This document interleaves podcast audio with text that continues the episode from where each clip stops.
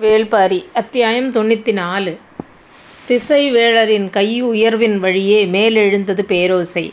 தட்டியங்காட்டுப் போரின் இரண்டாம் நாள் தொடங்கியது.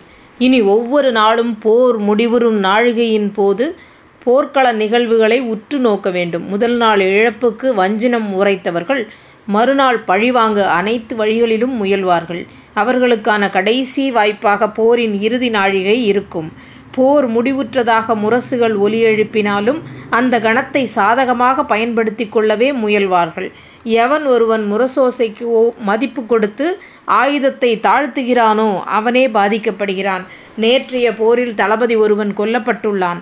அப்படியென்றால் இன்றைய போரில் அதற்குப் பலி எடுக்கப்படும்.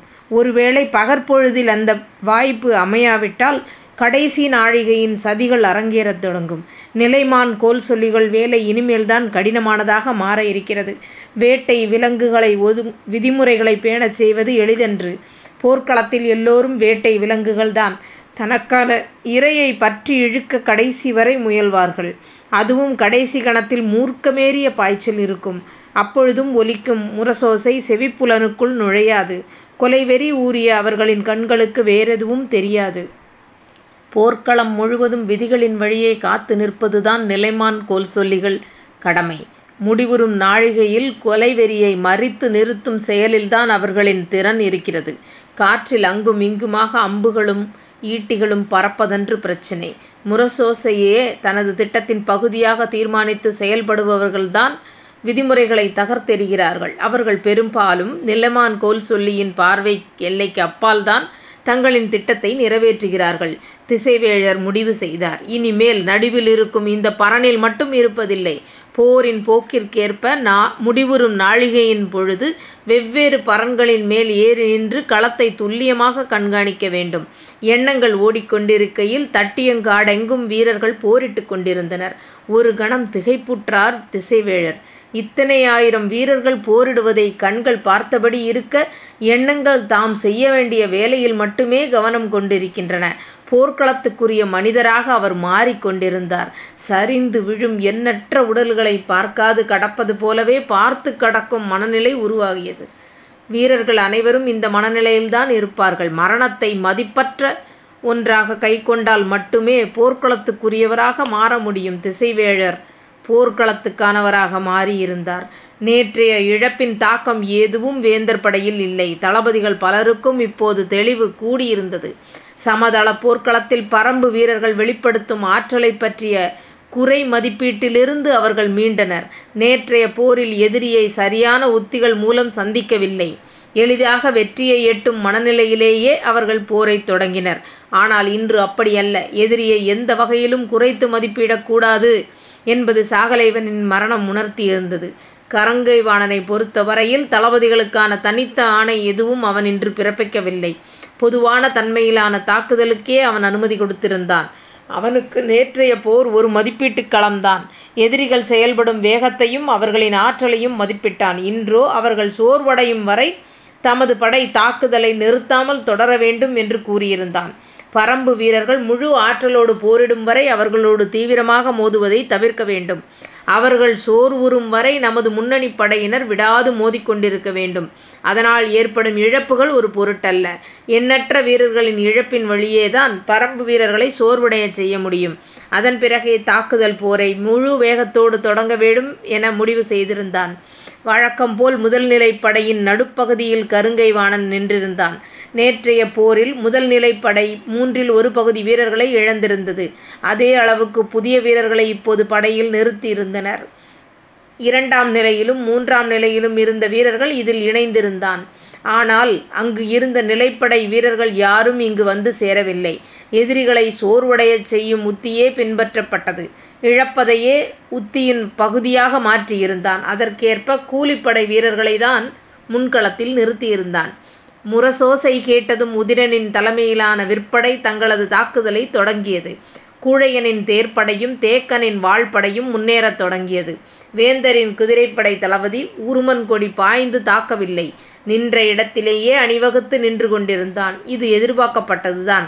பறம்பின் குதிரைப்படை தளபதி இரவாதன் சிறிது நேரம் போக்கு காட்டு கொண்டிருந்தான்.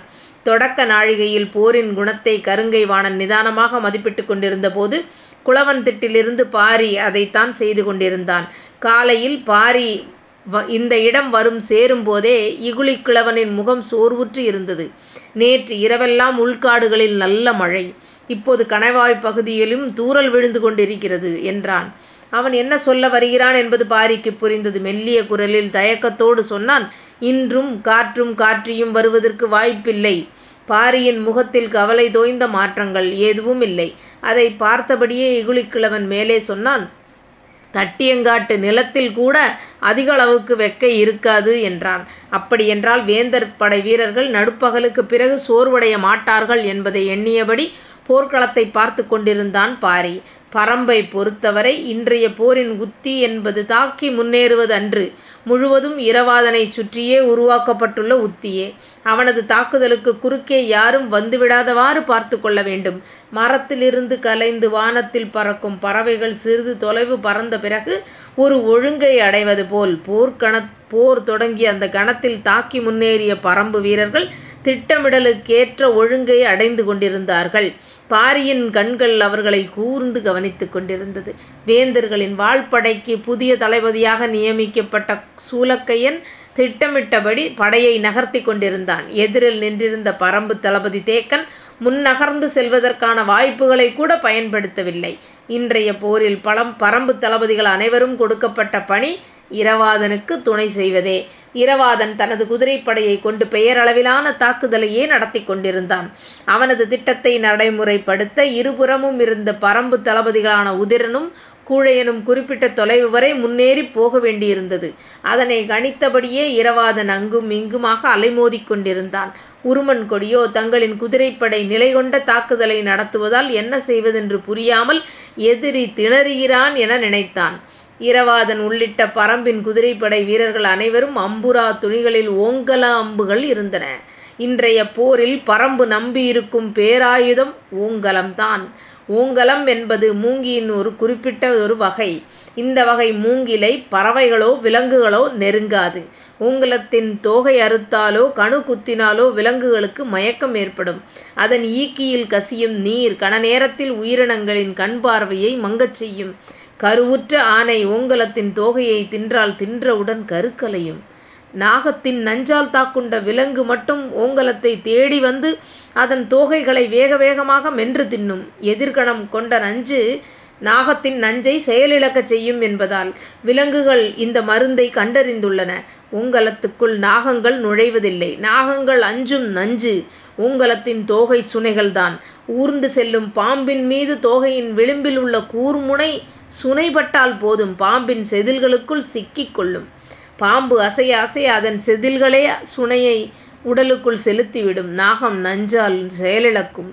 வேந்தர்களின் குதிரைப்படை பாய்ந்து தாக்காமல் நிலை கொண்டு தாக்கும் உத்தியைத்தான் பின்பற்றும் என்று நேற்றிரவு வேங்கை மரத்திட்டில் பேசும்போதே முடியன் கணித்தான்.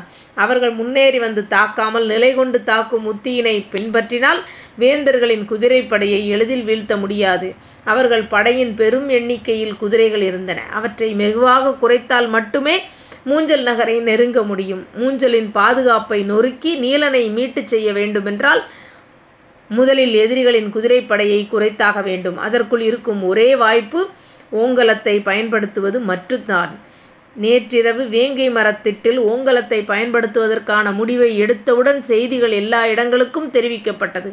இரவோடு இரவாக ஓங்கல மூங்கிலின் கட்டுகள் தலைச்சுமையாக இரளிமேட்டுக்கு வந்து சேரத் தொடங்கியது. உடனடியாக அவை அம்புகளாக சீவப்பட்டு குதிரைப்படை வீரர்களின் அம்புரா துணியில் சொருகப்பட்டன.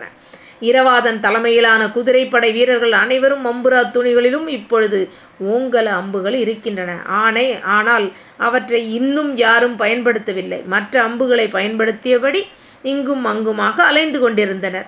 வேந்தர்களின் குதிரைப்படை இரு ஓரங்களிலும் இரவாதனின் குருதி குதிரைப்படை கடைசி வரை பாய்ந்து செல்வதற்கு வழி அமைத்து கொடுக்க உதிரனும் கூழையனும் முன்னோக்கி சென்று கொண்டிருந்தனர்.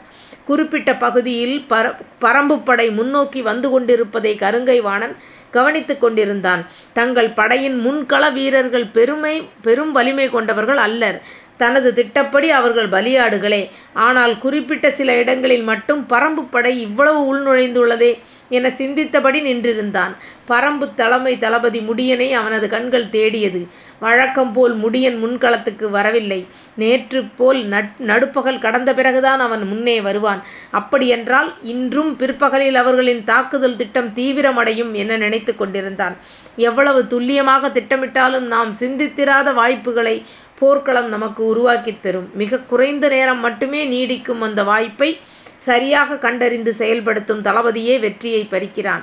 கருங்கை வாணனின் திறமையே களத்தில் உருவாகும் வாய்ப்பை பயன்படுத்துவதில் இணையற்றவனாக இருப்பதுதான். இன்றைய நாளுக்காக வகுக்கப்பட்ட உத்தியை படையணிகள் சரியாக செயல்படுத்துகின்றனவா என்பதை தளபதிகள் உற்று கவனிக்க வேண்டும்.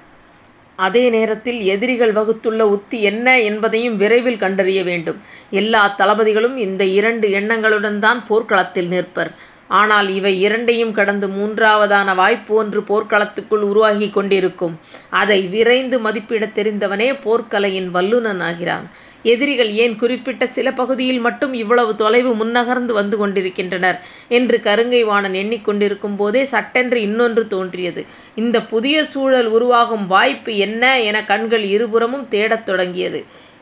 எதிரிகள் எவ்வளவு முன்னகர்ந்து போய்க் கொண்டிருந்தாலும் வாணனுக்கு அச்சம் ஏதுமில்லை. ஏனெனில் முதல் நிலைப்படையை கடந்து இரண்டாம் நிலைப்படை நின்று கொண்டிருந்தது. அதற்கடுத்து மூன்றாம் நிலைப்படை இருக்கிறது. எதிரிகள் எவ்வளவு முயன்றாலும் ஒன்றும் செய்துவிட முடியாது. எனவே இந்த புதிய சூழல் வாய்ப்பை உருவாக்கி தந்தால் அதனை பயன்படுத்தலாம் என அவனது கண்கள் இங்கும் அங்குமாக அலைமோதிக் கொண்டிருந்தன. அப்பொழுதுதான் அவனது கண்ணில் பட்டான் தேக்கன்.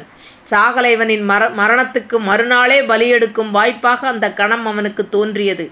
கருங்கைவாணன் அவனை நோக்கி குதிரையை செலுத்தத் தொடங்கினான். வேந்தர்களின் வாழ்படை தளபதி சூலக்கையன் சற்றே துடிப்பு நிறைந்தவனாக இருந்தான். தேக்கனோடு நேர்கொண்டு மோதும் வாய்ப்புக்காக காத்திருந்த அவனின் நகர்வும் தேக்கனை நோக்கியே இருந்தது. தேக்கனோ தனது வாள்படையின் நடுப்பகுதியில் இருந்தான்.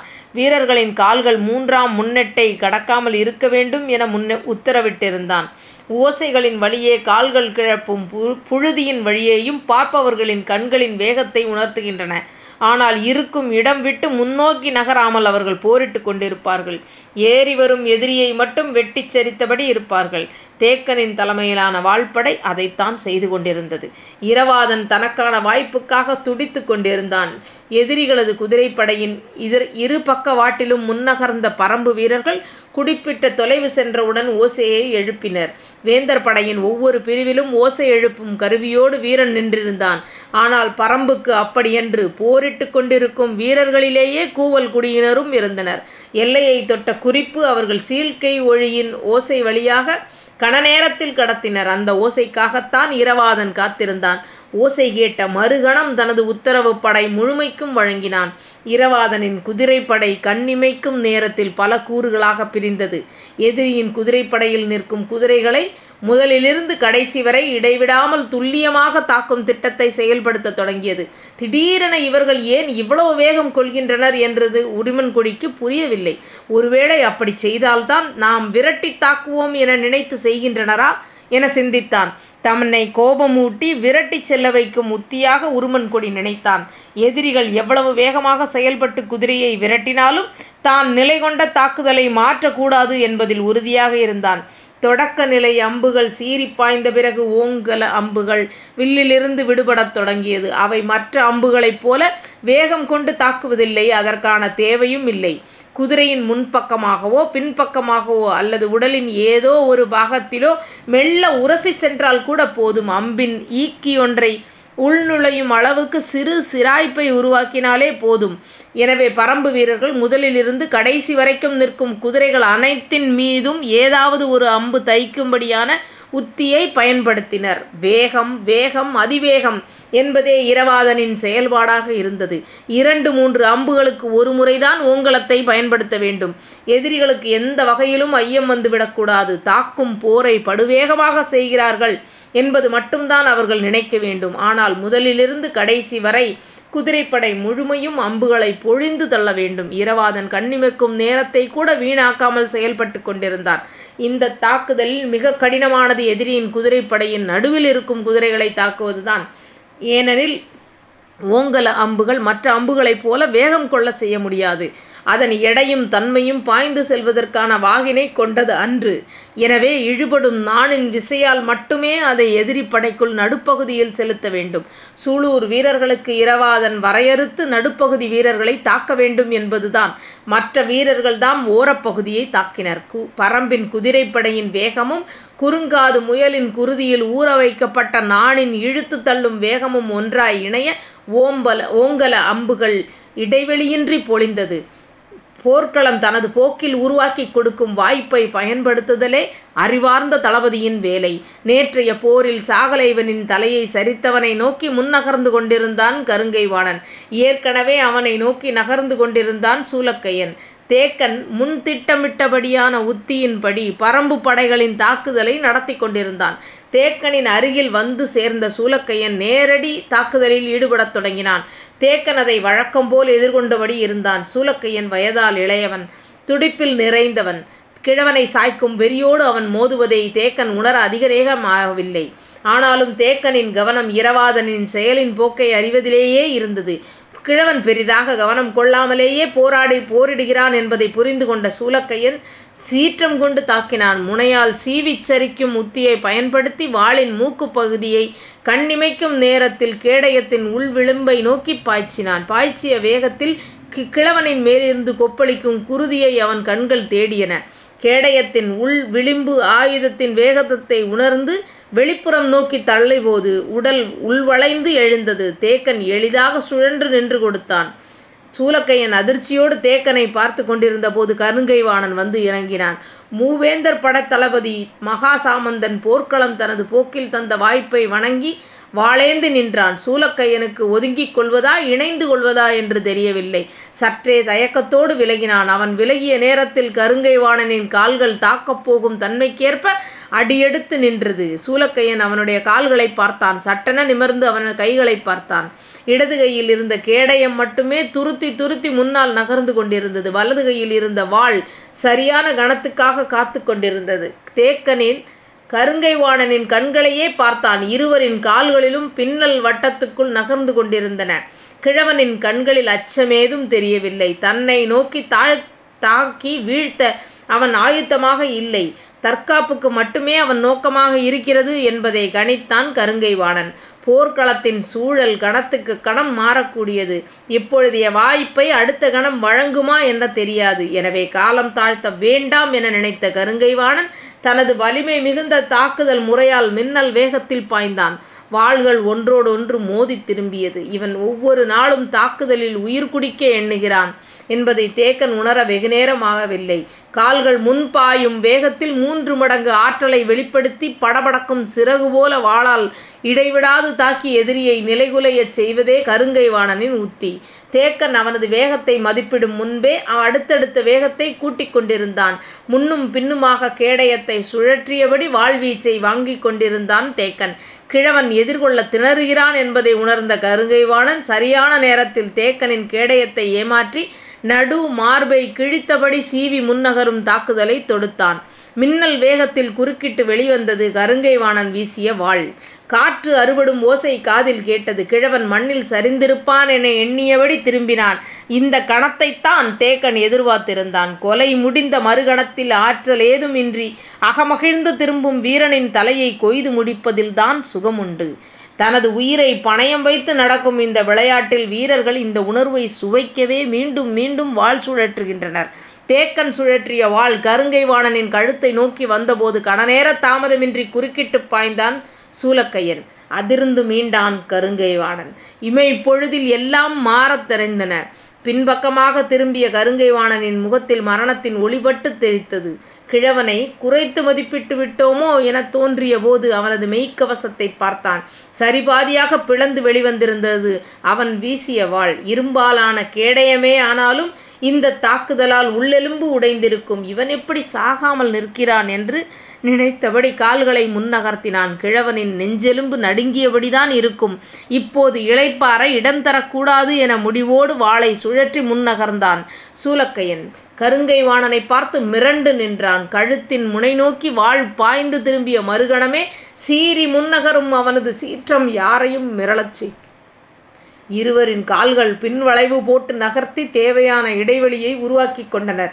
இருவருக்கும் மிக அருகில் மரணம் வந்து போயுள்ளது. ஆனாலும் இருவரும் அதனை பொருட்படுத்தவில்லை. சூலக்கையன் மிரட்சி குறையாமல் பார்த்து கொண்டிருந்தான். கிழவனின் வலியை உணர்ந்து நிற்கிறானா அல்லது வாய்ப்பை கனிந்து நிற்கிறானா என்பது கருங்கை வாணனால் கண்டு கணிக்கவே முடியவில்லை. ஆனால் நேற்றைய போரில் சாகலைவன் எப்படி வெட்டிச் சரிக்கப்பட்டான் என்பதை உணர முடிந்தது. கிழவனை பலியெடுக்காமல் இந்த இடம் விட்டு நகரக்கூடாது என்று மனம் உறுதி கொண்டது.